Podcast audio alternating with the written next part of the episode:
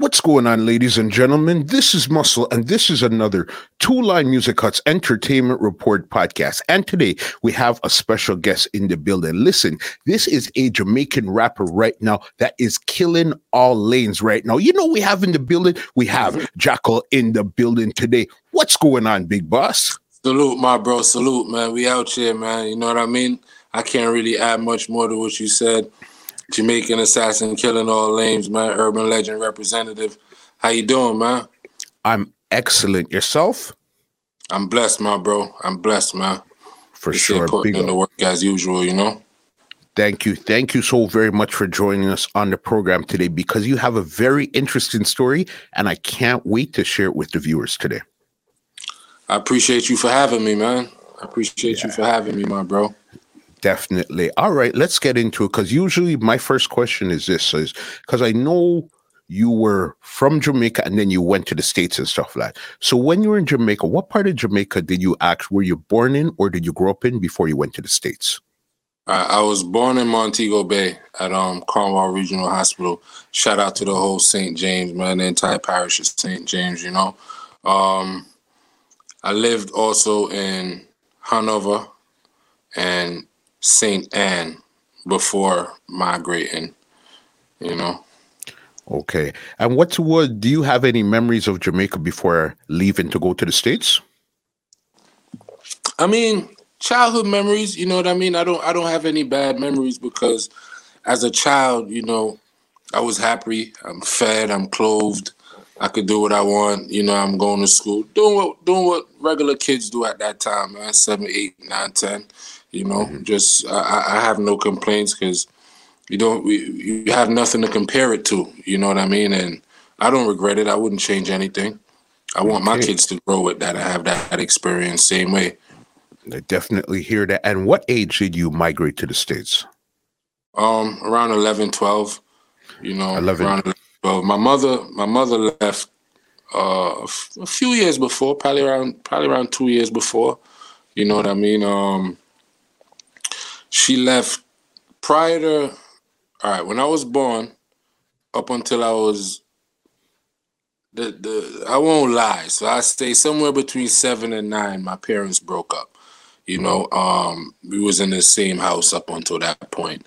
When they separated my mom's she had a good government job. She was um uh she used to work for a company that dealt with the schools. So she was a part of the educational system you know. Mm-hmm.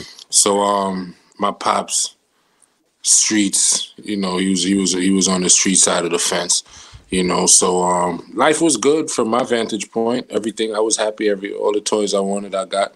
You know, when they separated though, um, she moved. The, the company that she worked with gave her a house. It was like a, a old um, it used to be like a, a slave quarters because they had a lot of property, you know. So it was like a like a slave master's house, real nice that they they restored and it's it's good. And we was there, and I was living with her. I used to go see my father whenever he wanted. It, it wasn't a problem. Like he could pull up, yo, I want, you know, and I'd be over there for a couple days, whatever. Um, one night, one night, um, my mom's the the way the house was set up, it was like it was like three houses in one. Was the main house, mm-hmm. then it was like the guest house, and then it was the the the helpers' quarters where the helpers would live. You know what I mean? And because it was raining at the time and the driveway wasn't paved, so whenever it rained, it would be muddy and slippery. So she didn't drive to the main house, you know, where we was where, where she lived, where we lived and was sleeping at. Um, she parked at the guest house. That night, you know, um, somebody blew the car up and burnt down the house, assuming wow. that she was that's the house that she was staying in. Um, it just so happened that that was one of the days when my pops was like, "Yo, come spend the night." So I wasn't there that night. I was actually with my dad, you know. Um, so that that kind of spooked my mom's, you know, rightfully so, and um, she left. So that's what made her left the country, you know. Mm-hmm. And um, it was when she left me initially. She left me with um one of her secretaries, okay. you know. And one day I was I was in school, and the teacher was like, "Yo, your, your father's outside." I was like, all right. I went out there, you know, and we, we kicked it. And I don't know if we left at that, like, then and there in that moment mm-hmm. or after school, if he waited and came back after school was finished. But I know I went to his house after that. And then my mom's flew in a few weeks later, came and got me, and um brought me to one of my sisters. She was living in St. Anne. That's how I ended up in St. Anne. You know, um, my old sister, yeah, her, her oldest daughter at the time. Well, not at the time, but her oldest daughter, you know, and um, so I ended up there. And a couple months later, you know, same thing, he popped up. I ended up going to stay with him. She flew in again. But this time when she flew out, I flew out with her. You know, so that's how that's how that happened. That's how you got to the States. All right. And when you got to the state, what part of the States did you get to at first? Oh, we in New York. We in New York in Crown Heights, Brooklyn. yeah. right in the belly of the beast right away. Yeah. yeah. But the thing was, the thing was, um, or the thing is, I I was going there every summer for a few mm-hmm. years. So it's like I, I knew a lot of people. By the time I got there, I had my my you know my little bit of friends there and stuff. So it wasn't that big of a exchange. It was just like, oh, okay, now I get to I get to hang out with with my, my New York friends, the, the ones who I I be chilling in the summertime. You know, so that's that's what it it, it it felt like for me at that age, you just adapt real quick. You don't really pay attention to much, you know? Okay, so it wasn't really a big culture shock going from Jamaica, especially in the country, to New York. Nah, not for me because it wasn't my first time there. When I when I when I actually mm-hmm. went to live, it, it, wasn't my first time there, so it wasn't a, a, a real big deal at all. All right. So then now you're in the States, fresh in the States and all this. What type of music were you listening to, or were you even into music at that time there? When I when I got to New York initially, man, I was I was fully still into Jamaican music because that's all I knew. You know what I mean? Mm-hmm. And um, funny story, I walked to, um, from my house because uh, we was living in uh, in Crown Heights on Nostrand at the corner of Bergen, and um, there was a, a CD shop or a record shop at on Fulton, and I went there and I bought the very first CD that I ever purchased was um Buju 'Til Shiloh, and um okay. till this day I actually know that whole CD from beginning to end, almost word for yeah. word. Mm-hmm. So Crazy. I was um yeah, bro. The mm-hmm. first the first rap music I ever remember hearing was um Snoop, when I was in Jamaica, Snoop Dogg. And then um when I got to New York, because I had some family that was in Canada, and when they okay. when they pulled up for the summer, they was playing Snoop. You know what I'm saying? And I was like, oh, okay, you know. Mm-hmm.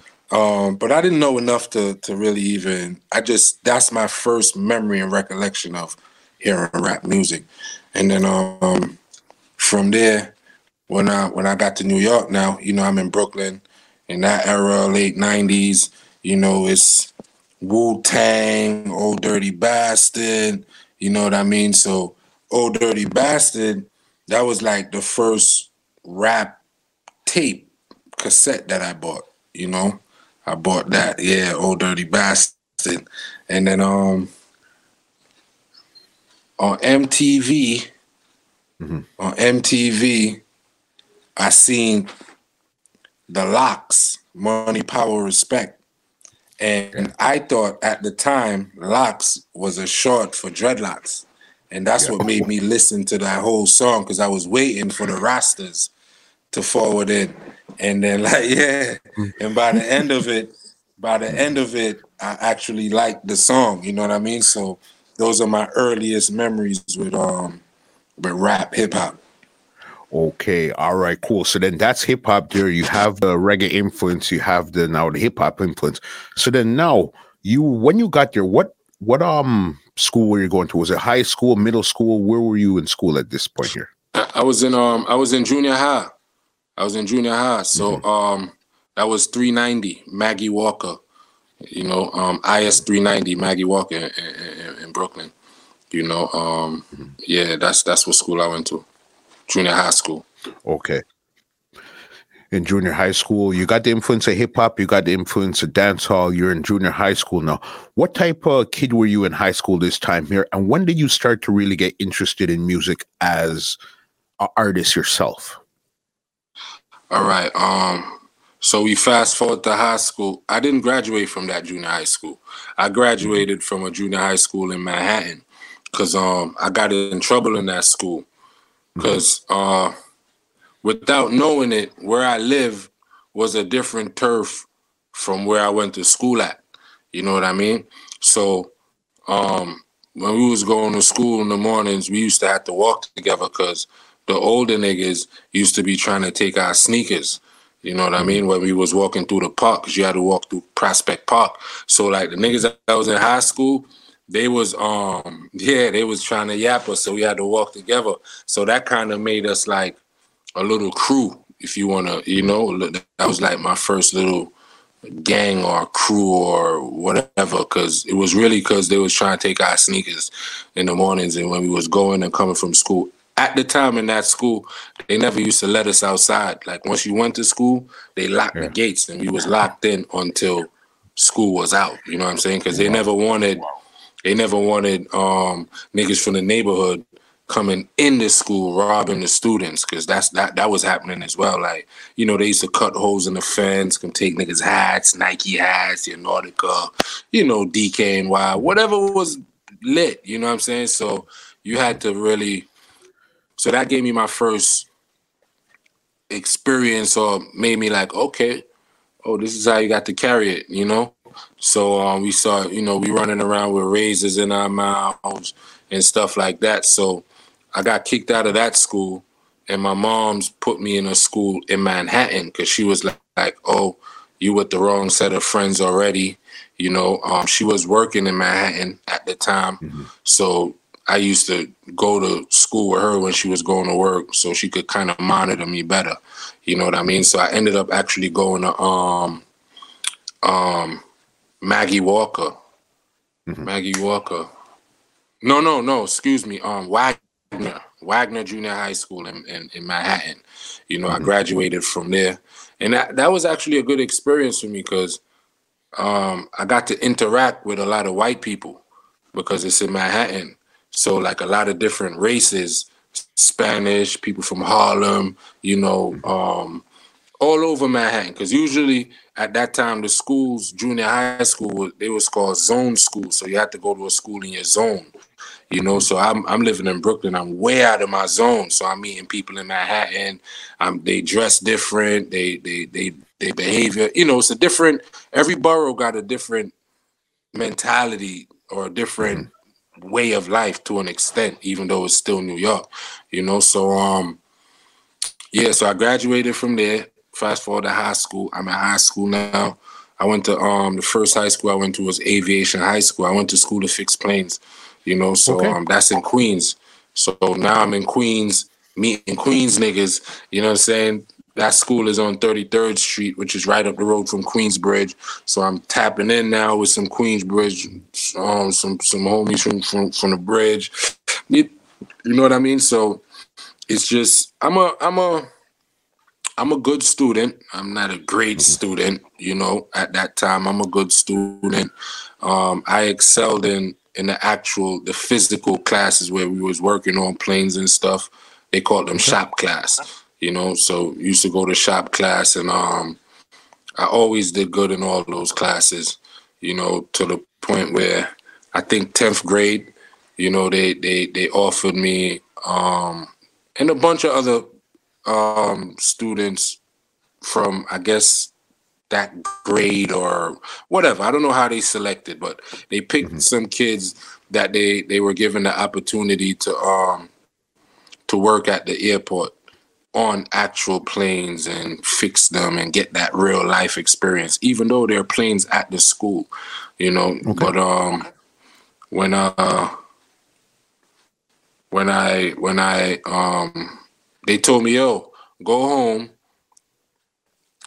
get your parent consent, and um and and bring your social security number because you're gonna they was gonna be paying us as well because we was working while you know and um I went home. I was like I told my mom she was happy you know and, and when I told her like yeah they they was like the um I was like yo what's my social security number? And she was like what? What you want that for? I was like yeah they was telling me that I need that to mm-hmm. you know she was like oh well yeah you don't have that.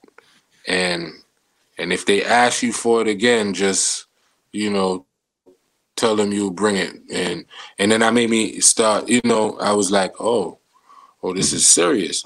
So you know, me as a kid, I started doing my own little research. I'm asking people, find they like, yo, if you don't got that. Mm-hmm. Trouble once you in police custody and all that, you know. So that kind of made me say, "Yo, man, fuck school, man," because I can't even really I can't. I ain't even gonna be able to graduate, really and truly. You know. Okay. But, um, hindsight is twenty twenty, man. So, you know, at the time, had I known, you know, I could have just went to the guidance counselor. They got programs in place to to help kids, in because I was actually the system was designed to help me at that point. You know, because I, I wasn't in any serious legal trouble or no nothing. So they they would have jumped at the the chance to help me, but you know, fear and not knowing. And then um, my mom's not knowing. So that just gave me the green light to streets. I'm outside now. Fuck school. We in the streets, you know? Full okay, blown. so I if guess I was playing around before. I got I got serious at that point. At that point, there. All right. So I guess at that point, when you got to the states, you're they didn't get to file the paperwork for you or that was something that forgot got forgotten or what was the situation why you weren't you, even you know, in the you know, place? now that i now that i think about it i mm-hmm. think what happened is Emir, she came legally and all that but she was shell shocked from the, the the the attempt on her life that she just ran away from so mm-hmm. she she went from she went from high ranking whatever, you know, like high society. There were times when I could turn the TV on as a kid and see my mom's on the TV in the morning talking about some educational stuff or, you know, because she was mm-hmm. like high up in the educational system out here. And mm-hmm. from that to a babysitter just because she didn't want nobody to know her. She was afraid, you know, she didn't know if who was trying to kill her could find her. So she basically just went under the radar. And because I'm under her umbrella, I'm a child at that time, I kind of went under the radar as well. You know, so by the time I came of age and started wanting to be outside and assimilate into society as a, a young adult, you know, I'm realizing like, oh, I got some stuff that, you know, if I go outside and just for some reason end up in police custody for jaywalking, let's say, it's the same penalty as if I would have got caught with a gun. That's how I rationalized it. You know, so you know, that gave me the green light to I'm outside take on fully the road. active. Yeah, I'm yeah. outside active. Oh. And at this time here, when you decided, okay, you know what? Forget high school. I'm really going into the streets. Did you get into any real trouble prior to that, or the trouble came after all of this? Not any real trouble prior to that. The real trouble came after that because now, you know, I'm in the streets. So mm-hmm. instead of stopping on the block on my way to school, going to school, going to the block after school and chilling until I leave and go home. Mm-hmm. I'm leaving the house, going to the block, probably pull a 24 hour shift or a 72 hour shift just out there, you know, and stuff stuff come with that. You're making a little bit of money, you know, people you buying clothes, little jewelry. At the time you thinking it's phenomenal you doing the world, but you know you ain't really doing much in the grand scheme of things. But you know, you, I'm, I'm, thinking I'm Nino Brown at the time, man. You know, so I'm I'm behaving like that. You know what I mean? So and everything that comes with that. And when did the music enter your life at this time here now? Um even in high school, throughout high school, I used to freestyle. You know, you hear somebody's song, you change up their words, do your version of it. You know, mm-hmm. um, but I I never really fully paid attention to music until this second time I was locked up when I was doing three years. You know, okay. um, and everybody who heard me was like, "Yo, you you fire dog, you nice, you know. Now I've been hearing that when I was in the streets, but it was all from people I know or people that was afraid of me or you know. So I mm-hmm. never really believed it. But in prison, anything what what one thing that anybody accepts very quick when you're in prison or about the prison population is they're the hardest set of people to satisfy in any way because there's nothing to there's nothing there to be happy about. There's there's no you know if you you have to find something within you to be happy about. So mm-hmm. if a prisoner say that's nice it really is it's exceptionally nice you know? And and in my experience the second hardest audience to please after the prison audience is the Jamaican audience. I you know, know if, if a, Jamaican say, say, that. Yeah, if a Jamaican say, yo, that is fire, mm-hmm. believe it. Because the hardest set of people to please. Mm-hmm. So I started believing it, you know. And then I met I met I met um Shyne. He was doing his time at the time in um Clinton. I was in Clinton Clinton Max. I met Shyne. There was another rapper there that he was signed to um he was signed to Roc-A-Fella at the time. His name was H Moneybags. But uh, okay. um he was with the he was he was a crew called um the Codees. It was it was a pair of them, the Codees. And he got caught um I don't remember. I think it was with a Mac 11 or something like that. But he ended, he was doing 10 years, five to 10. And I met him in the process. And he was the first one to say, yo, mm-hmm. yo, give me a phone, give me a give me a address, give me a, your people's address. Here's my wife's address. No matter what happens, you have a contact to me. Because you know, you're in prison, we could be chilling. Ten minutes from now, a riot kick off. We all end up in different prisons across the state. Some of us get kicked out of the state, you know. So we always you write you write your your your love work. It's very important information. You write it in your Bible because you always get to have your religious um book with you, no matter what. That follows you, no matter where you go. You know what I mean? So wrote his info, his his wife's info in my and that that don't happen, bro. Nobody in prison ain't gonna give you their wife address or they, you know what I'm saying? So that showed me like, cause he was like, "Yo, dog, I still talk to um um Bleak, Memphis Bleak, um okay. over the phone, cause that's his peoples. He was signed to them, you know, mm-hmm. and he like, yo, I'm gonna give you the link to them, man. Trust me, just get out. Don't don't catch no more charges in here. Don't you know? When I went out, I was taking music serious. I got I got out in 2006 after doing um three years and a couple months. Mm-hmm. A little um a shooting incident because the the first time you asked me prior to me saying yo fuck school, it wasn't no real legal issues. After that, it just started escalating a cutting charge there, a stabbing charge there, a possession charge here, a shooting mm-hmm. charge there. You know, it just mm-hmm.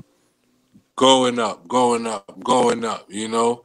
So um I came home in 06 and mm-hmm. you know, I I I I I, I want to say I came of age in Yonkers because moved from Brooklyn and was living in Yonkers, and that's where I really, you know, like when got all in, mm-hmm. went all in in Yonkers. You know what I mean? So when I got locked up on the shooting incident, when I came home, they was they banned me from Yonkers, so I had to live in the Bronx. You know, okay. I had to live in the Bronx. So um, I used to sneak into Yonkers to go to the D Block studio. To, to that's the very first place I recorded music was the D Block studio. Shout out to Poobs. Um, he was the first engineer to ever record me. I didn't know how to count bars. I was getting mad the whole session because he like, yo, spit 16, and I'm spitting 32s because at the time I, I, didn't know how to count. I thought out, but mm. every two bars was, you know what I'm saying? So I'm getting mad in there, and then, you know, I got the gel temperature. I'm, it was, you know, it was. I didn't last long in the streets in 06. I got locked up again a few months later, you know, for the charge that that got me deported. Okay, so this is now the third time that you actually got locked up now on a serious charge. To do real time, yeah, because I did a year, then I did three years, and then I got locked up in 06. I went on a run in New York because I was on parole when I came home. So I, I got I went on a run. Um, I'm out in Massachusetts now, you know, and I got jammed up for um, trafficking cocaine. Okay, so then remember, you got you got into trouble twice before. How come there was never really any the deportation never anything never came in at that time there? Because remember, you still don't have a uh. social at this time. Yeah, yeah. See, the New York um, prison system is so crowded that mm-hmm. it's a lot of small details that get overlooked. And then every time they they they approach me with it, remember I told you I went to high school in Queens. You know, I went to aviation high school. So mm-hmm. every time they're like, "Yo, it's saying Jamaica," I'm like, I, I don't listen. I went to high school in Queens. I was born in Jamaica Hospital in Queens. I don't know what's going on. You guys keep bringing me here, keep asking me about this. Come on, bro. Do I look like a Jamaican? Do I sound like a Jamaican? Like we're wasting each other's time. And that I slid through like that. You know, mm-hmm. I slid through because when they type it in the system, I did go to high school and they, oh yeah, it's transcript. Oh yeah, Queens. Ah, yes. Yeah. Some computer error away that said Jamaica the island instead of Jamaica Hospital. Mm-hmm. And what's your social security number, bro? I'm in prison. I've been committing crimes my whole life. I've never had a use for that. I could tell you my jail ID number because I use it every mm-hmm. day. They're like, oh my God, another scum. Get out of here. You know, that's how they was, you know, so I slid through. But um mm-hmm. Massachusetts is a commonwealth. And a lot of people don't really um understand what that term means. Like in America, you have states, you have commonwealths. You have probably only four commonwealths in the entire America, United States. You got um Virginia is one of them, Massachusetts is one of them.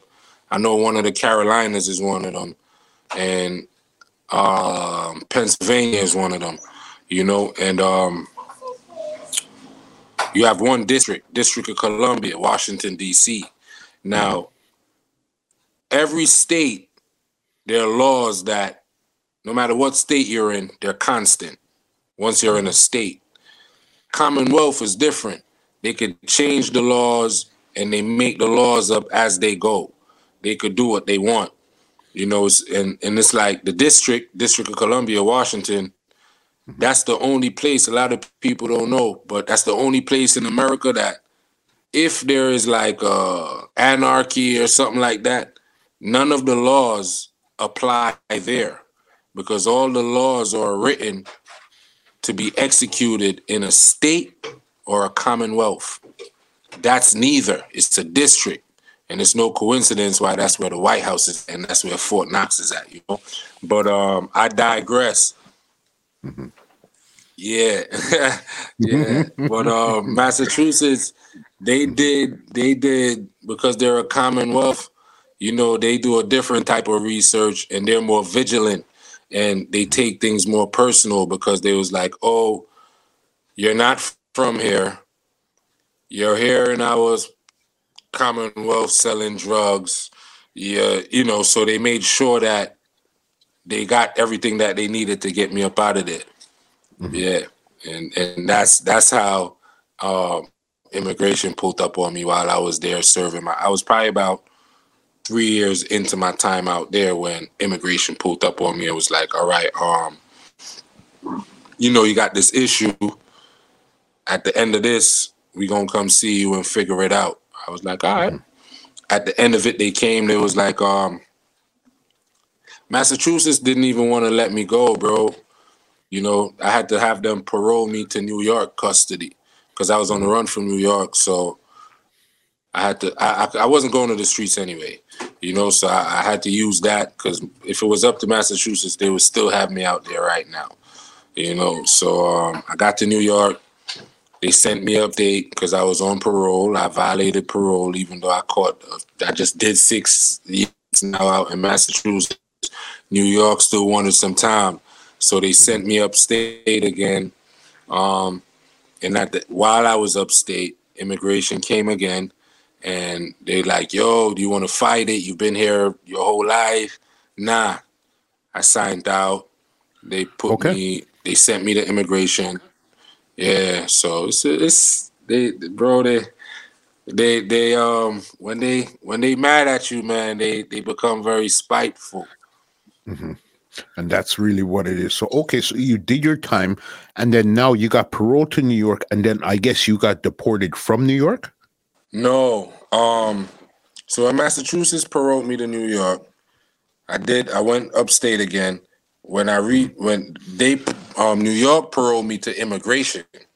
Now, when immigration came and got me, they immediately took me from New York and brought me to New Jersey.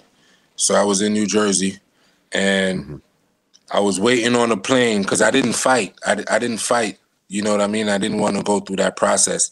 So um, I don't know. I guess they didn't like that because they everybody fights. So they're like, now, yeah, oh, you don't want to fight. So I missed the plane. They didn't put me on the plane. So they sent me from um, New Jersey. I stood maybe two months in New Jersey until they shipped me to Miami. Um, they shipped me from Miami. I stood in Miami for like a week. I missed the plane there because they're sending me saying like, "Yo, all right, there's a plane leaving to Jamaica. We're gonna send you to meet that plane mm-hmm. from New Jersey to Miami because the plane is leaving from Miami. So they extradite me from New, New and this is like a three day journey. There's none of this happens in a day or a few hours. They bring you from one jail, you spend a couple hours there, a different bus, new handcuffs, new shackles, bring you to a plane, take off those handcuffs, new handcuffs, new shackles from that plane. So it's like this is like it ain't like you getting on a flight and you know what I'm saying? So I, I get to Miami um, I missed the plane that I was that was going to Jamaica. So they they fly me from Miami to Louisiana. You know what I'm saying? And left me in Louisiana for maybe about three weeks before I got on a plane and actually made it to Jamaica.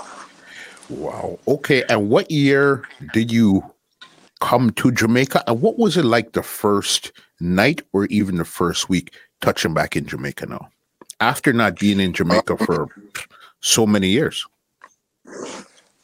Uh, I returned to Jamaica July 26, 2012. I could never forget mm-hmm. that because that's I call that my rebirth day. I celebrate twice birthdays every year, my birthday and that day.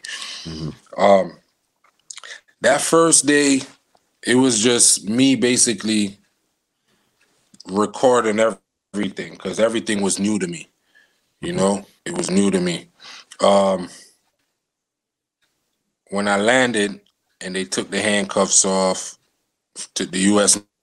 Marshals so they could fly to America, and I wasn't just free. They released me in um, the, the the the army, the Jamaica Army custody, and and they brought me to their headquarters, and a bunch of other us as well because I I, mm-hmm. I came to Jamaica on Con Air. I didn't come on a regular plane.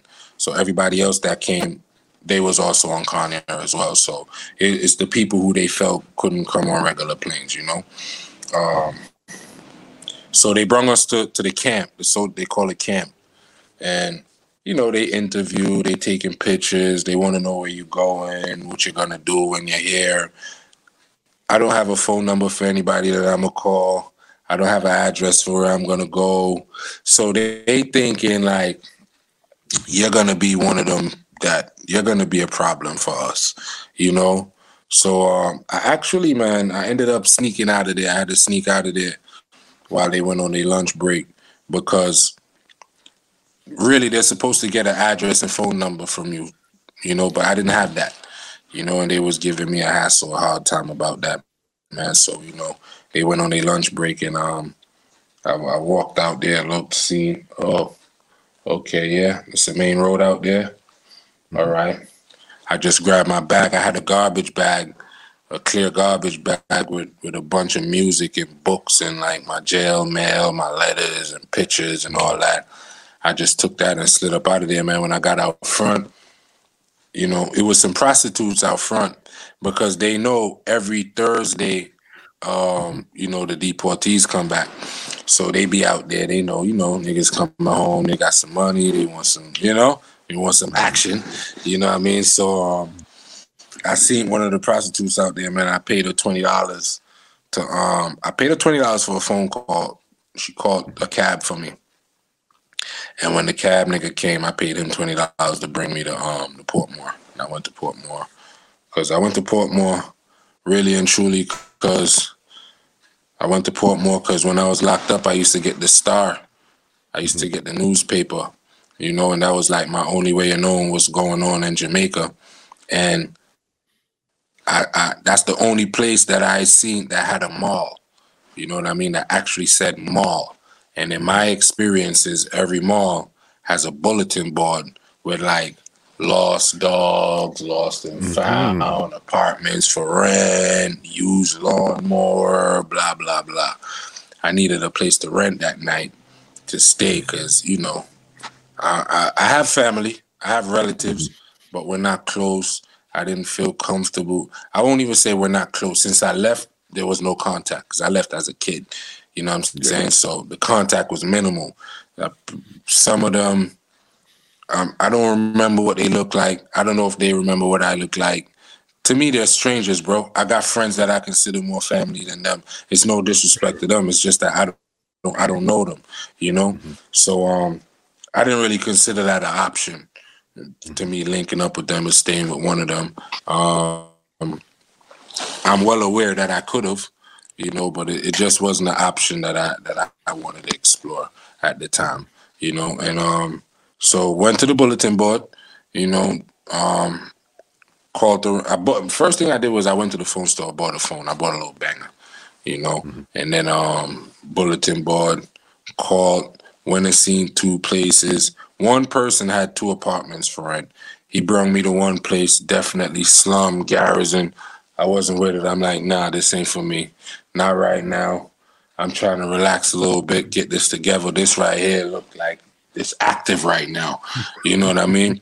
The next place was real nice. It was a gated community. I think it was a part of his plan though, like to mm-hmm. show like, yo, this over there and he come over here look at this because he he I found out months later that he was charging me twice the amount that I really was supposed to be paying. You know, okay. so um, I didn't I didn't know no better. You know, I just got here. I didn't have nobody to guide me, or you know.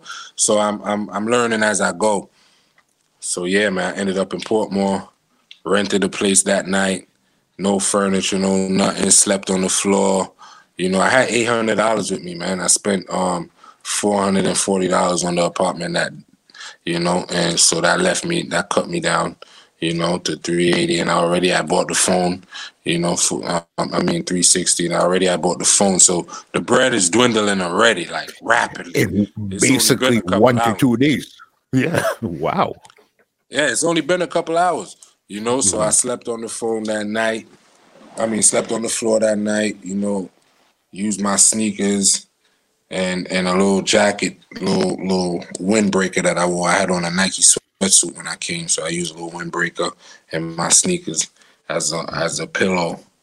And then the next morning now, I went to the passport office in Kingston and got my passport so I could have an ID to collect money from Western Union. So that's how that's how I started my life here, bro. You know. Okay. I see that. And then this is this is 2012 where right now I guess this is Kartel and Mavado. They're hot. This is not really no real trap music, no hip hop really in the dance. Ah, yeah, yeah. Jamaica, this is authentic yeah. dancehall. Kartel just got locked up, so he's running the you know, um Mavado running the place. Um Tommy Lee was on fire. You know, mm-hmm. he was on fire. Yeah, that was that dance song. So yeah. uh, nah, it wasn't no space for rap. They was telling me no, not gonna happen. Mm-hmm. I went to a lot of studios. They had me waiting outside for hours. You know what I mean? Like, yo, all right, yo, yeah, we done mm-hmm. for the day. Forward tomorrow. yeah. One of those you things. Know, so uh, remember, you're deported. You don't really know anybody. You rap. You don't right. even speak the whole dialect like how they speak there anymore. Yeah, I'm learning it through music. I'm, I'm mm-hmm. learning it through music, like deciphering music. Like, oh, that's what that means. Oh, mm-hmm. okay. You know what I'm saying? I'm learning it as I go through music and through women. Mm-hmm. You know what I mm-hmm. mean? And I met, I met, I met a nigga. His name was Marlon. He was the first one to bring me to to a studio out here. You know what I mean? Yeah, Marlon, Marlon Edwards in Portmore. There. Yeah. And then he brought you to the studio first. So then how did that transfer from there to get into Y Rush? All right. Um bring me to the studio, record music. Nothing never happened with it. People just playing it from the phone. It's not mixed right because nobody don't really know out here how to mix a rapper. Um, there's a big difference in the way you mix dancehall music and reggae to the way you mix rap music.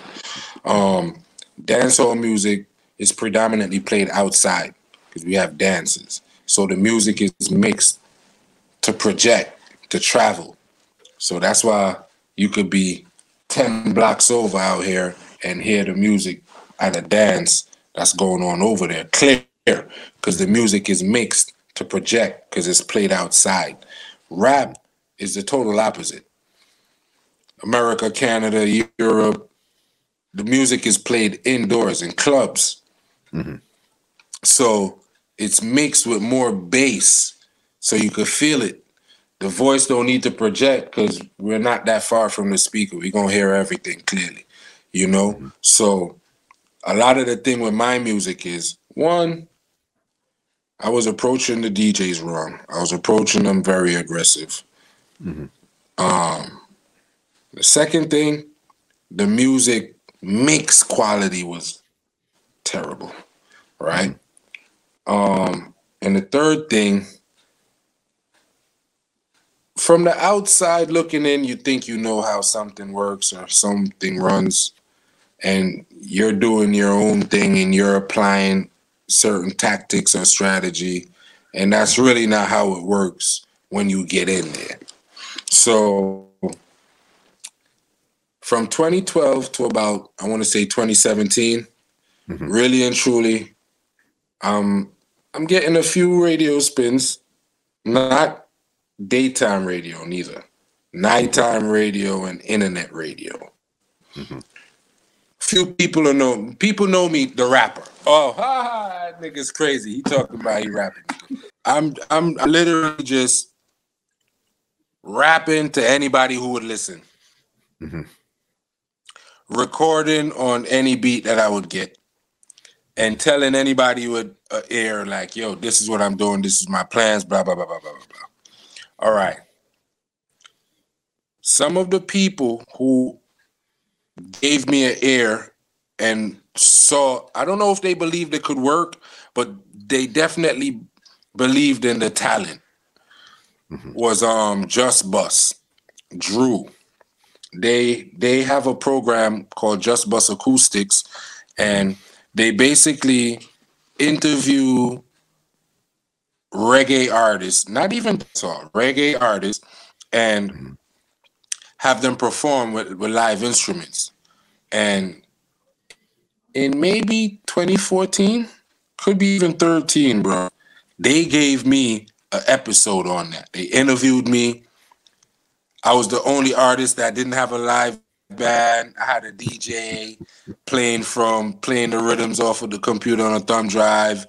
Um, I had no original music, like none of the, the beats, none of the, the songs that I sang on original beats. I, I was just taking people rhythms and putting songs on it. They still gave me a full episode, had it on TV, all that, right? So forward now to about 2017, Drew calls me and he's like, yo, mm-hmm. people always say, yo, you look like Vybz Kartel, you look like Vybz Kartel. I don't see the similarity, but I get it. It's just because we're tall and we're skinny. That's it. Mm-hmm. You know what I mean? If I'm in New York, they say you look like Jay Z, you look like Fabolous. Now they say I look like Skillibeng. It's just once you're tall and skinny, they say I look like Travis Scott. It's the same, you know what I mean? So I get it. Tall, skinny, brown skin, dark skin. Okay, that's what you look like. It's cool. They're always comparing me to somebody great, so that's that's cool. I'm cool with it. So yeah. they're like, "Yo, I need a favor. I need a favor. We're shooting a video for Y Rush. He has a song with Vybz Kartel. We need you to play Vybz Kartel, please. I know you don't like the comparison, but just do me that favor. You know what I mean? Mm-hmm. I'm like, all right. At this time, I don't know Rush. You know, we never met, nothing. I'm like, all right, cool. On the day of the shoot, I'm there. I met Rush. The song's fire with him and Kartel. Obviously, I know who Vybz Kartel is. We're here. Cool. I'm playing Vybz Kartel in the video obviously, I find out who now he's on Zip, top radio, this job. He owns his own sound. I'm finding out who he is now. So I'm like, all right, cool. Listen, yo, bro, I know you're working. You're on a video shoot. You're a DJ. Everybody's, every artist is trying to give you music right now. I want you to. I want to give you a couple songs. I, would like to hear. I like you know some feedback. I want to give you some music. And I saw him in a Mercedes. He was driving a Mercedes that day, and I had a song called Mercedes because I had a Mercedes. I had an old school so I, I, I got a love for Mercedes. I did a song called Mercedes. I was like, yo, I got a song, man, that I'd like for you to listen to in your car. Because anybody that love Benz, is gonna automatically love that song because it's, it's it's about Mercedes and it's fire. Mm-hmm. He's like, all right, um, after the shoot, let me, you know what I mean? I'm like, all right, we got the shoot out. He's like, yo, listen, um, send me some music. I'm gonna give you my email. Email me a couple songs. Don't send me a bunch of stuff because I'm busy. I'm getting just send me like your best, what you think, you know. I'm like, I, I think I sent him three songs, and he asked me like, "Yo, what's your um? If you're as nice as you say you are, how come I never heard about you?" Basically, is what he asked me. Mm-hmm. What's your problem? Why you're not at the forefront? Mm-hmm. And I'm like, yo, um, my biggest problem, I got two problems in dancehall in Jamaican music. Mm-hmm. One, nobody don't know how to mix me.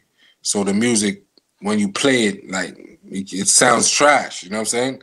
Because the, the mix quality is terrible. And second, a lot of people are afraid to deal with me. You know what I'm saying? He like, what? What you mean? I'm like, I don't know, dog. They're afraid of me. I don't know why. You ask them when you see them. You know what I'm saying? And he's like, yo, um, all right, send the music. I think he thought I was playing. I think he, I think he thought I was playing. Yeah, so you're like, all right, um, send the music.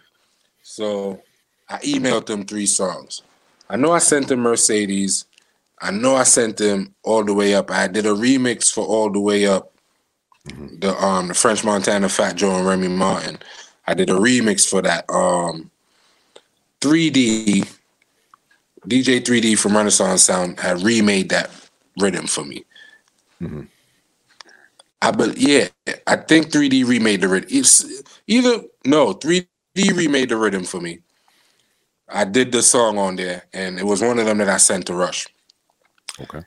He called me, or he he messaged me. I think might have been the next night or the same night. Like, yo, um, I sent something to your email. I sent it to your email. I sent one. I mixed one of the songs and sent it to your email, and I made some changes to it. Let me know how you feel about it. I never forget. It. He was like, "Yeah, I made some changes to it. Let me know what you feel." I added some things to it. Like, let me know, you know, let me know what you feel. If not, I could take it out if you don't like it. You know what I mean? I was like, mm-hmm. all right, boom. Shoot over to my email, listen to it. Oh shit! Immediately, it sound different. The mix, it mm-hmm. just crazy clarity. It, it sounds how it's supposed to sound. You know, and I'm listening to it, listening to it, listening to it and at the end of my verse, he did a verse. I was like, oh shit. Listen okay. to the verse. Now, unbeknownst to me, at the time, that was the second time he ever. The only other thing he ever did musically was the shit with him and Kartel. So I'm like, oh shit. Mm-hmm. A few things going through my mind. Boom, I got a verse from Rush. Mm-hmm. Boom. Okay it kind of confirmed what I already know. But because everybody is telling me the opposite, you know what I mean? I'm like, I, I probably was even questioning. I'm like, okay, I knew my shit was fire. Once niggas mm-hmm. understand it, they gonna fuck with it. He did a verse on it. you know what I mean? And that's what started everything. You know, it went from, you know, him just mixing the music, you know, being my brother, giving me advice in the in the, in the business, you know, mm-hmm. to, to to mentoring me, you know what I mean? And, and, one day he hollered at me. Like, I don't know if he came to my house or he was like, yo, pull up over at my house. I went to his house uh, and he was like, yo, man, I believe in what you're doing. You know, mm-hmm. I'm already giving you the energy. I support it. You know, um, let's put it on paper. You know, let's let's put it on paper and then we we I signed the management deal with him, you know, and then probably probably about about a year later, about a year later, we we we created um Urban Legend. Well, we created the idea of Urban Legend, mm-hmm. a record label. We was searching for a name, searching for a name, something that actually made sense for us, for me, because I'm the artist that's going to introduce it to the world. He's the person that I won't say behind the scenes, but he's the person dealing with the behind the scenes work, you know. Um, and um, he actually came up with the name. You know what I mean? He came up with the urban legend name. You know, and it it it it, it just completely umbrellaed the concept of what we're mm-hmm. doing and who I am, you know, and um, we took it from there, bro. And and the first thing we did before we even went public with the record label, uh, we did an EP and we named the EP Urban Legends. Okay, so, you know, but nobody really knew. We just did that to to familiarize people with the the brand, yeah. what we was about to do. So that was the first body of work that you and Rush decided to um to get into was the um yeah yeah yeah the, Ur- the Urban Legend EP. Urban Legend EP that had um four songs on there. Um Love to Love You featuring Vershon. Shout out to mm-hmm. Vershon. Anyway, he's at across the planet. Um he did that for me. He sang the chorus for I won't even say for me. He sang the chorus for Rush because he didn't know me. Yeah. Um we went and met him. Rush knew him because you know Rush got 20 years of experience in the business, so he he knows damn near the whole business. You know, hmm. anybody who came in the business for the past 20 years, he had he knows them. Has, there's some kind of relationship there between them. And um he hollered at Vershon. We went over to Friends for a Real Studio and met him the first time I met Vershon. And he was just a real cool, humble nigga, man, you know? And, and remember, nobody knows me the few people that do know me are my personal little fan base that I've been developing. I probably had a thousand followers on Instagram, you know, and um Rush brings me to meet Vershon, and he's like, "Yo, this is my artist." He's a rapper. I could just imagine how that sounded to Vershon thinking about it now. Yo, I got an artist, a rapper, and I want you to sing a, a chorus for him. Mm-hmm. What? No, no, he's a deportee. What? A deport? The fuck? What? But it just it, it just keeps yeah. getting worse. It just keeps getting worse. Yeah, yeah, yeah. Like, right, yeah. I want you to do a song for me. I want you to do a, a chorus for me. Right? I'm not paying you. Right? It's for a rapper. Right? And he's deported. what? And nobody knows him. Ain't nobody fucking with him. Nothing. yeah, yeah. No, that's just that's just a bad like a urban, the thought just sounds right, so that's, crazy. That's urban legend, bro. Mm-hmm. Yeah, like mm-hmm. we got a saying. Rush and I got a saying where we were like, "Yo, that's some urban legend shit." Like that's mm-hmm. some real urban legend shit because he actually did it. You know what I mean? And mm-hmm.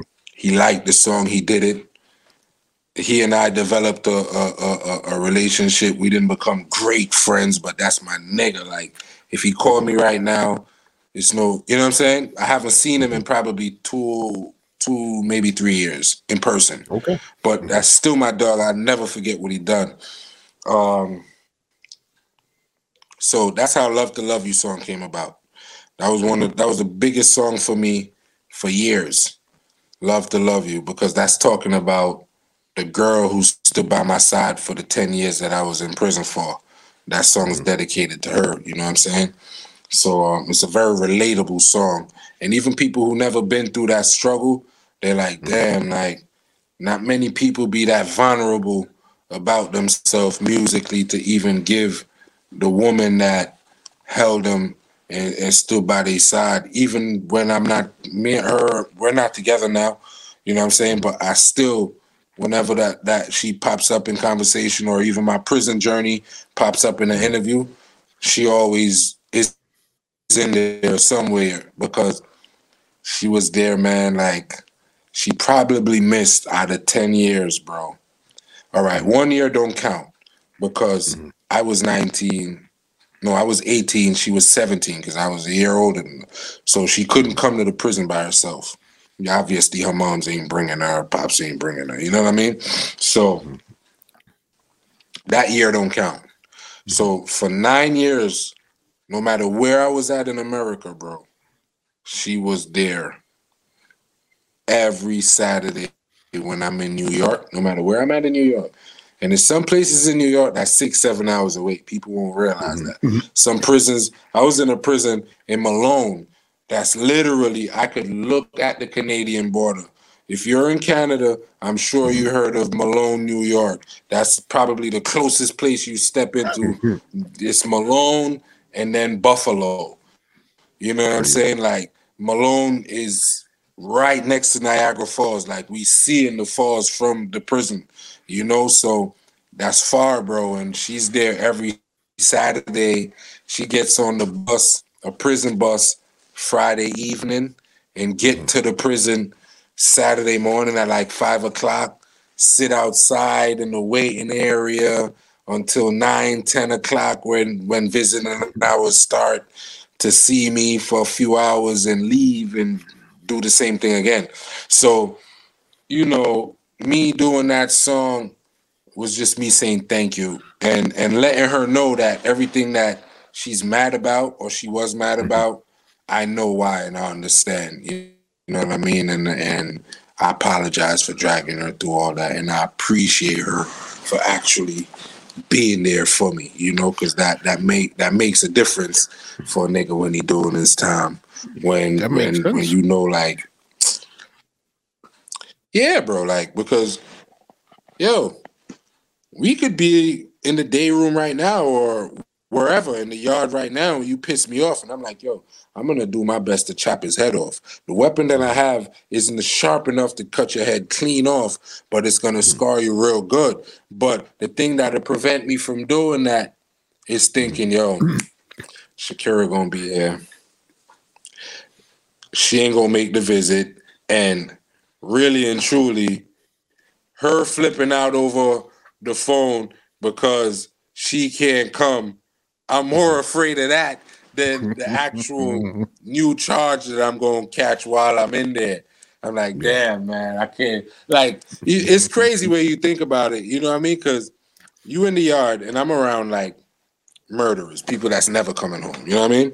And they about to they about to do something like, let's say somebody's mad at an officer or something, and he's like, yo, yo, bro, yeah, I would stab that nigga like 40 times right now, man, but I don't want to hear my girl mouth, man. She gonna be bitching talking about how I is this for some punk shit. You know, so people don't mm-hmm. really, really know like mm. these women on the outside of the fence, you know, mm-hmm. they they prevent a lot of a lot of damage on the on the inside.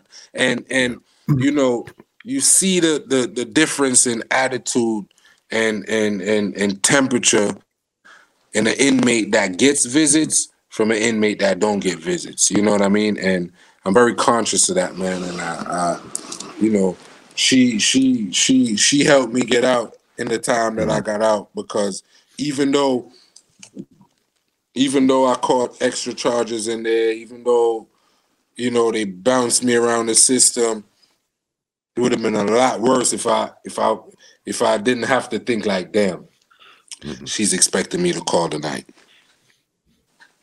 If I do something right now, I'm gonna miss the phone call tonight. Like you know what I'm saying? Like that helps. It's wild. It, it, it's it, wild. It, helps keeps. Yeah, bro. Yeah. So you know. Okay. That's bringing up another. There's another female that I know you are connected to, which was um D'Angel.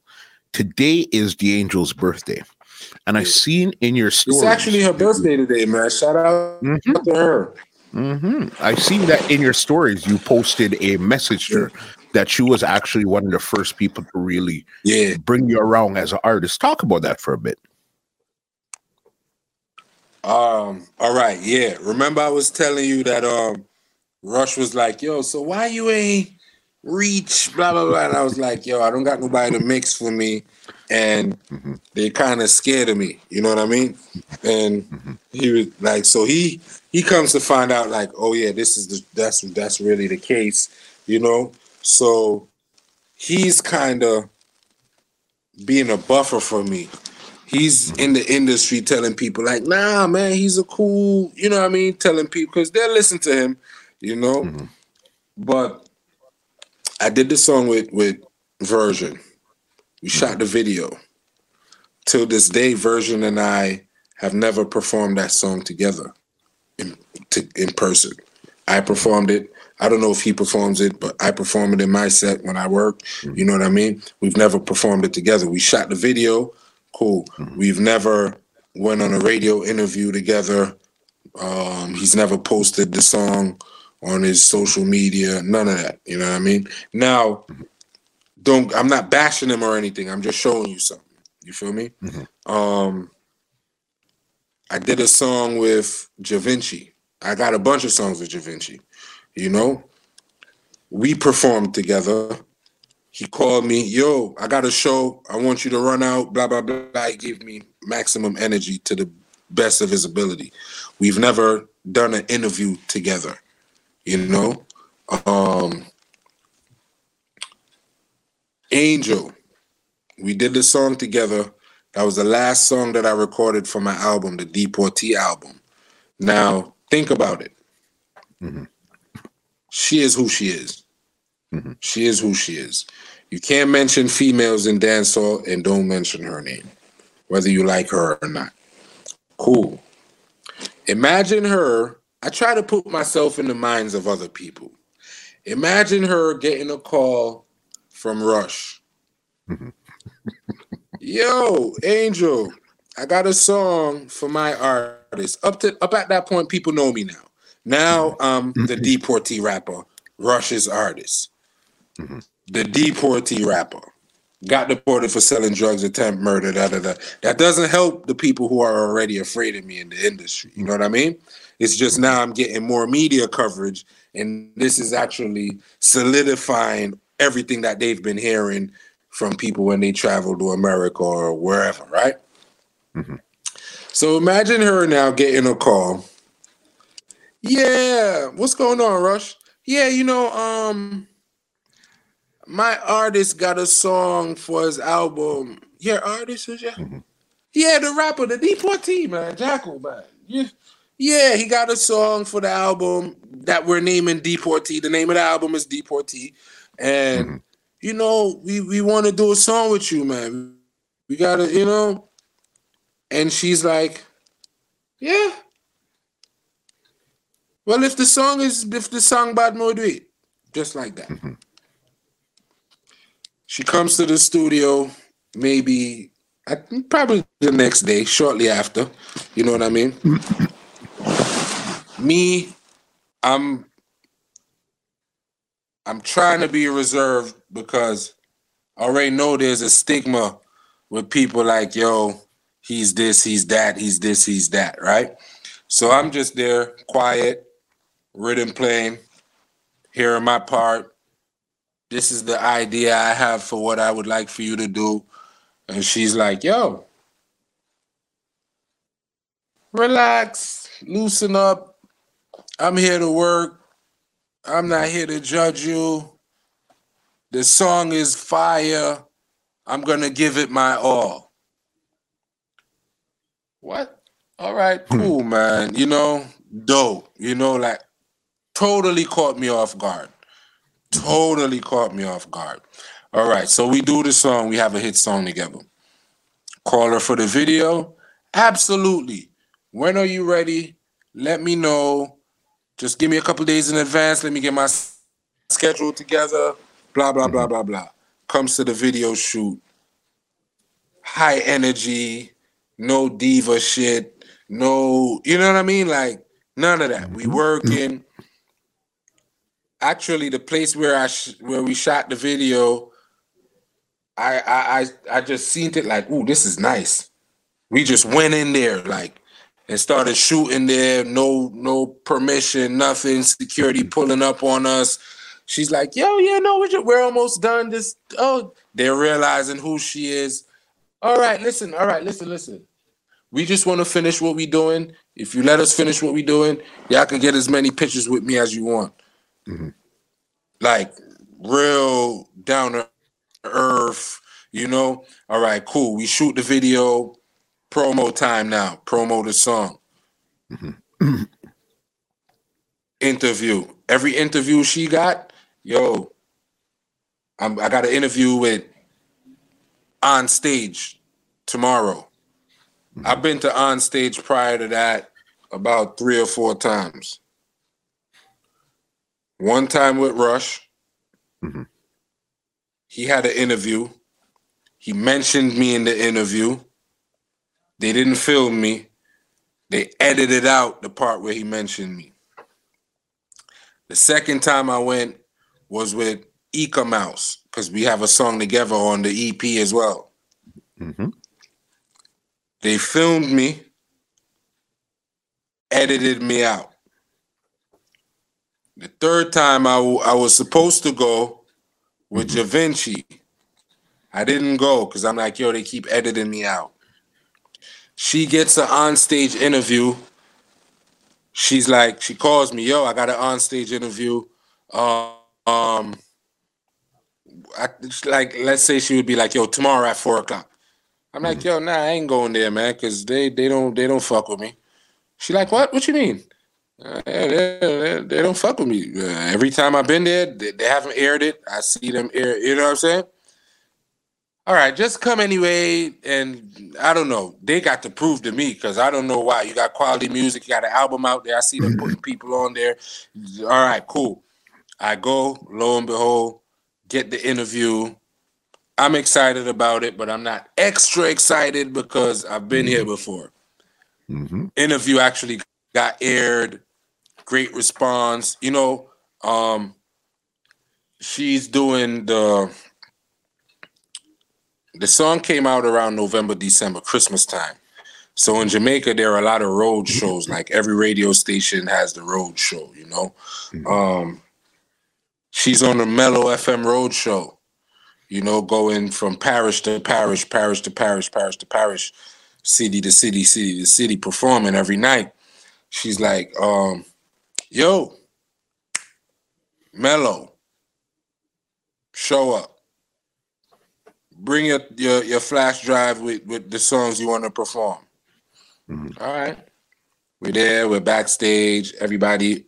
All you know, it's a it's a Christmas bash, bro. So it's all legendary lineup. It's Yellow Man, Beenie Man, Angel, like cream of the crop. You know what I mean? Mm-hmm. Nobody there knows me, or if they know me, as far as like the the the, the people running the show. And if they know me, they're not acknowledging me. She's like, yo, um, okay, so I'm performing. She has her set lined up with her DJ, you know go up, do her thing, probably about two, three songs in. She called me up. We perform our song. I'm walking off stage. She's like, yo, hold on, where, where you going? Yo, on the Love the Bud rapper? Yeah, the baddest thing is, uh, yo, if y'all don't know about him, y'all need to know, blah, blah, blah, blah, blah. He got an album out. Every song on there is fire. I'm not just saying, yo, you know what? Run his rhythm. Sing the song Murderer. Let them hear Murder. I'm talking about on Mello FM, bro. Sing Murderer. It's one of my favorite songs, other except for the song that with us, of course. Boom. Sing Murderer. People loving it. Sing the next song. Boom. Sing the next song. People loving it. Sing one more. Boom. Sing the next one. People loving it. All right, cool. And she's doing this over and over and over and over, bro. It's not a one time thing. She's on national TV, TVJ. You know what I'm saying? So it's like, I could never forget that because I, I, I couldn't repay her for that. You know what I'm saying? Like her doing a song for me in this industry where you're only as good as your last hit. Her doing a song with me don't benefit her. Her campaigning for me don't benefit her. It don't make other people want to work with her. It ain't like doing a song with whoever the fuck. You know what I mean? And I, I keep stuff like that always at the front of my mind, man. And I always like to give people their flowers, you know, when they can still smell them, man. And I, I never forget that. Ever. That's that's big. That's big, especially coming from somebody, as you said, like D'Angel doesn't really know you. And she got the same basic story that Vershon got. Because remember, all of these stuff that Rush is saying, it's like, freak man, okay, I'll do it anyhow. And she actually did it. So then one other person yeah. that I know you connected with, and you even have your music video you just put out a couple days ago, Skillibeng. Yeah. How did that connection yeah, yeah. come around? Because I know you guys actually released two songs already. Yeah, yeah. Um, we dropped um, twice songs, twice videos.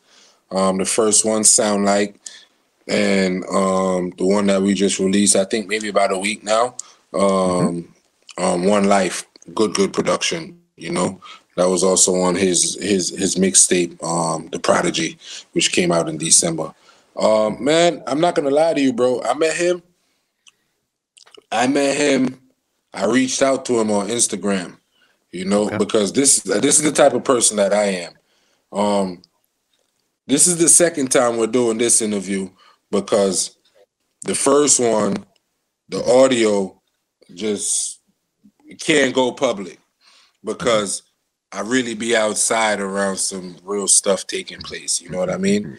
And because of that, I I, I get a chance to hear music that the the underground underground is listening to. You know, and, and I was around one of my hitters, man, and he had a song playing, and I was like, "Yo, yo, who is that?" And he was like, "Yo, man, nigga named Skillibeng from St. Thomas. He called your name in the song too. Like he said BOJ. I was like, mm-hmm. yo, this song right here was crazy. He had a song called um Duppy Time. Mm-hmm. And I was like, yo, this nigga's fire. He's not toughen up his voice to convince you that he's a killer. He's He's really just being himself. And for me, like in real life experience, bro, like the real gangsters are the real quiet and reserved. They don't really raise their voice. They're the ones that be like, "Yeah, I'm gonna kill that nigga right now," and everybody's laughing. And a couple minutes later, you hear explosion going on.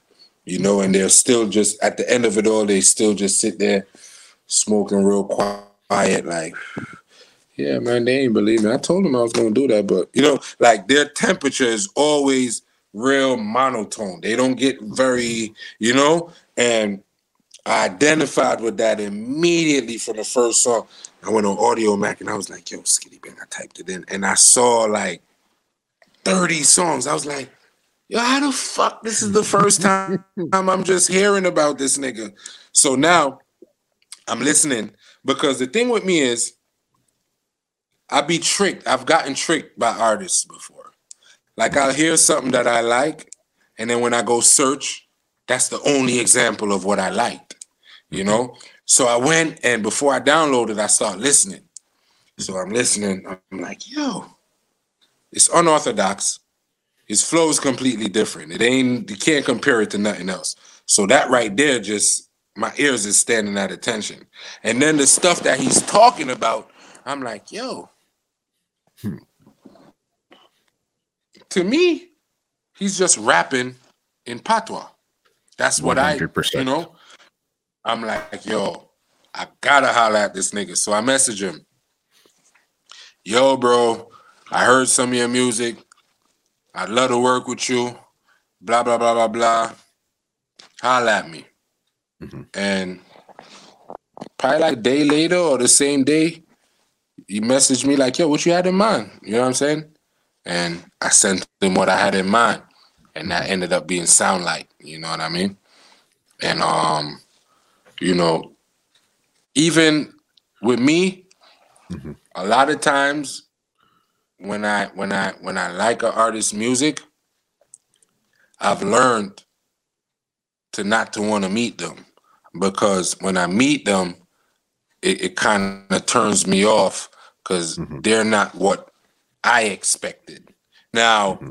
that's unfair because even to me, I know now people are listening to my music mm-hmm. and they'll come to a conclusion, their conclusion of who they think I am, you know, and that might be wrong.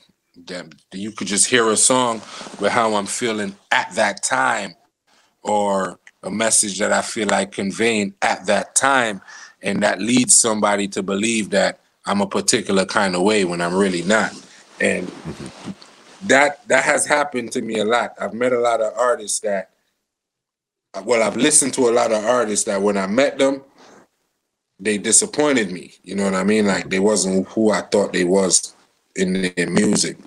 And when I met him, he's just it's it's it's what I thought. It's it's the the conclusion that I that I that I forward to. Listen to the music. That's that's who I met when I met him. You know, and just a down to earth. He, like he eats, sleep, shit music. Like he's just thinking about more ways to be more creative and to excite the people more. You know, and he, he's just solid, down to earth. for a person in his position, I could get a phone call from him and he pulls up on me by himself on a dirt bike, on a motorcycle, in a hmm. car, in a new car or old, just same shit that I do, just regular. You know what I mean? It's not getting caught up in this like, oh, I'm you know what I'm saying? Like it's just real down to earth. If I don't like you, I don't like you. If I like you, when I see you, I tell you I like you. You know what I'm saying? Like, yo, dog, your music is dope. That song right there, when you said that, that you know, just that real down to earth. And I appreciate that. And I cherish that. And and I respect and honor that. You know what I mean? And and it's an honor for me to know that he see the same in me. That he sees me and well, he heard my music and and when he met me, whatever conclusion he came of of me, that it was enough that we could have a, a, a group that I consider him my brother. That's my brother. You know what I mean? For sure, for sure. Because brother, I, you know? I see you, I see you in that camp there with Skillibeng, Popcaan, Dre Island. It seems like now Jamaica is at a place where what you're doing isn't so foreign anymore. It's almost like it makes sense what you're doing right now, and especially with yeah, the accent, yeah. what you're singing and everything. So you're in the right predicament. It's like instead of you, you remember at first you were trying to go to them, go to them, go to them. Now it's coming to you, and that's really what's going on. Yeah, 20, yeah, and mm-hmm. it's it's an honor. It's an honor to know that like even the names you mentioned, you know, like Dre Island, Popcaan, Skillibeng, for me to even be able to say like, yo, those are my brothers. You know what I mm-hmm. mean? Like outside of music, you know, because mm-hmm. I had a car accident.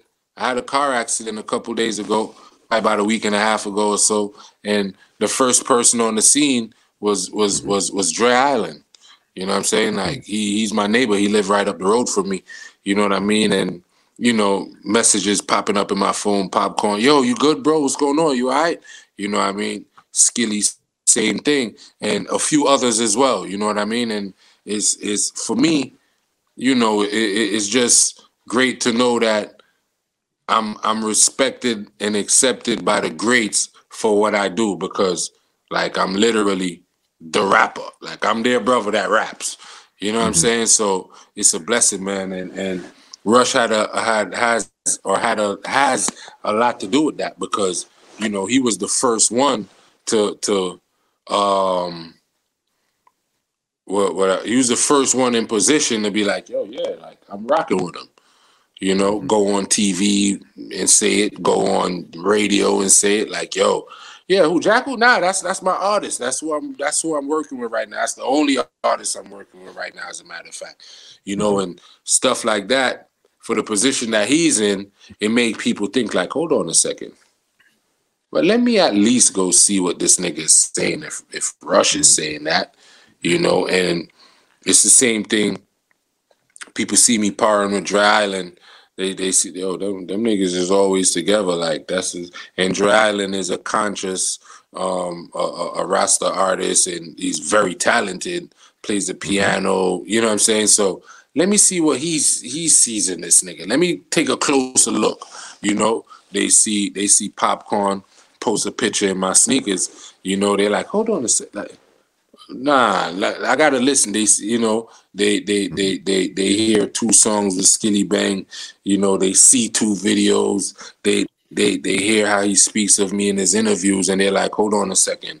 All right, hold on. You know, mm-hmm. um, maybe we got it wrong. You know, or, or maybe there's something we're not seeing.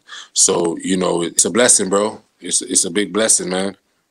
Definitely, definitely. Before I get you out of here, 2021, right now we're all down Jamaica, there's curfew and all this stuff here. But what do you have planned? What do you have planned for 2021 moving forward to really solidify the brand, Jackal and Urban Legends? All right, man. Quality music on a consistent level, bro. Quality music on a consistent level. So we just dropped the video for um for One Life. You know, that's trending right now. We probably had a quarter million views in a few days. That's doing phenomenal. You know, um we dropping the next video next Friday. You know, um we're dropping a video every other Friday, bro. You know, the next album, I want to say, which is about 90 probably even 95% produced by Y Rush. It's complete. It's finished. It's just we just, we just want to waiting for the right time. You know, um we're sitting on about six videos that you know, like I said, we're just dropping right time. You know, I, I don't I'm not in a position to use a song and kill a song, so to speak. You know, I want I want the I want the songs to grow. I want everything to to get to reach its maximum potential, so to speak. You know, so we're not rushing anything, man. Uh, I love collaborating with people. I feel like collabs bring the best out of me, you know, mm-hmm. and whoever I'm collaborating with because I'm not half stepping. You know, I'm, I'm always leaving with leading with my best foot forward. You know what I mean? Um, Rush he's producing for all types of artists in dancehall and uh, reggaeton, obviously in rap. You know what I mean? He's still dealing with the radio. He's still doing, you know, he got his hands in a bunch of things that, you know, Urban Legend is just we're branding and expanding. I think 2021 is branding and expanding. You know what That's I mean? Really 2021 is branding and expanding, bro. Cause see, I'm here doing an interview in Canada. Like this, this is expansion. You know, this is expansion, bro. You know, so it's growth, growth, man. That's that's 2021, branding and expanding. Branding and expanding. I hear that. Uh, yeah, household name, man. I have, you know, I have. I, I just released my second pair of sneakers. I got a sneaker deal. You know, I mean, the second pair just came out.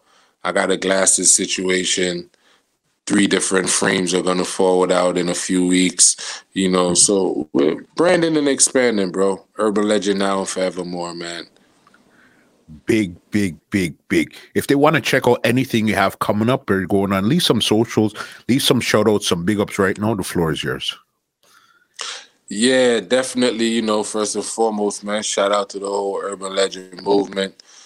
My manager, business partner, my brother, my mentor, Y Rush you know what I mean? Um, definitely, you could find out, tap in with what's taking place with me on Instagram. I am the Jackal, I A M T H E J A K A L. You know, Spotify, Audiomack, iTunes, all your musical platforms, man. Jackal, J A K A L, Jamaican Assassin, killing all lanes, man. We out here, you know, just putting the work in. Shout out to my brother Skillibeng. Make sure y'all check out that one life video right now. Run it up. Run it up. We want a million views, man. Let's do it. You know what I mean? Million views. Don't you all ever forget.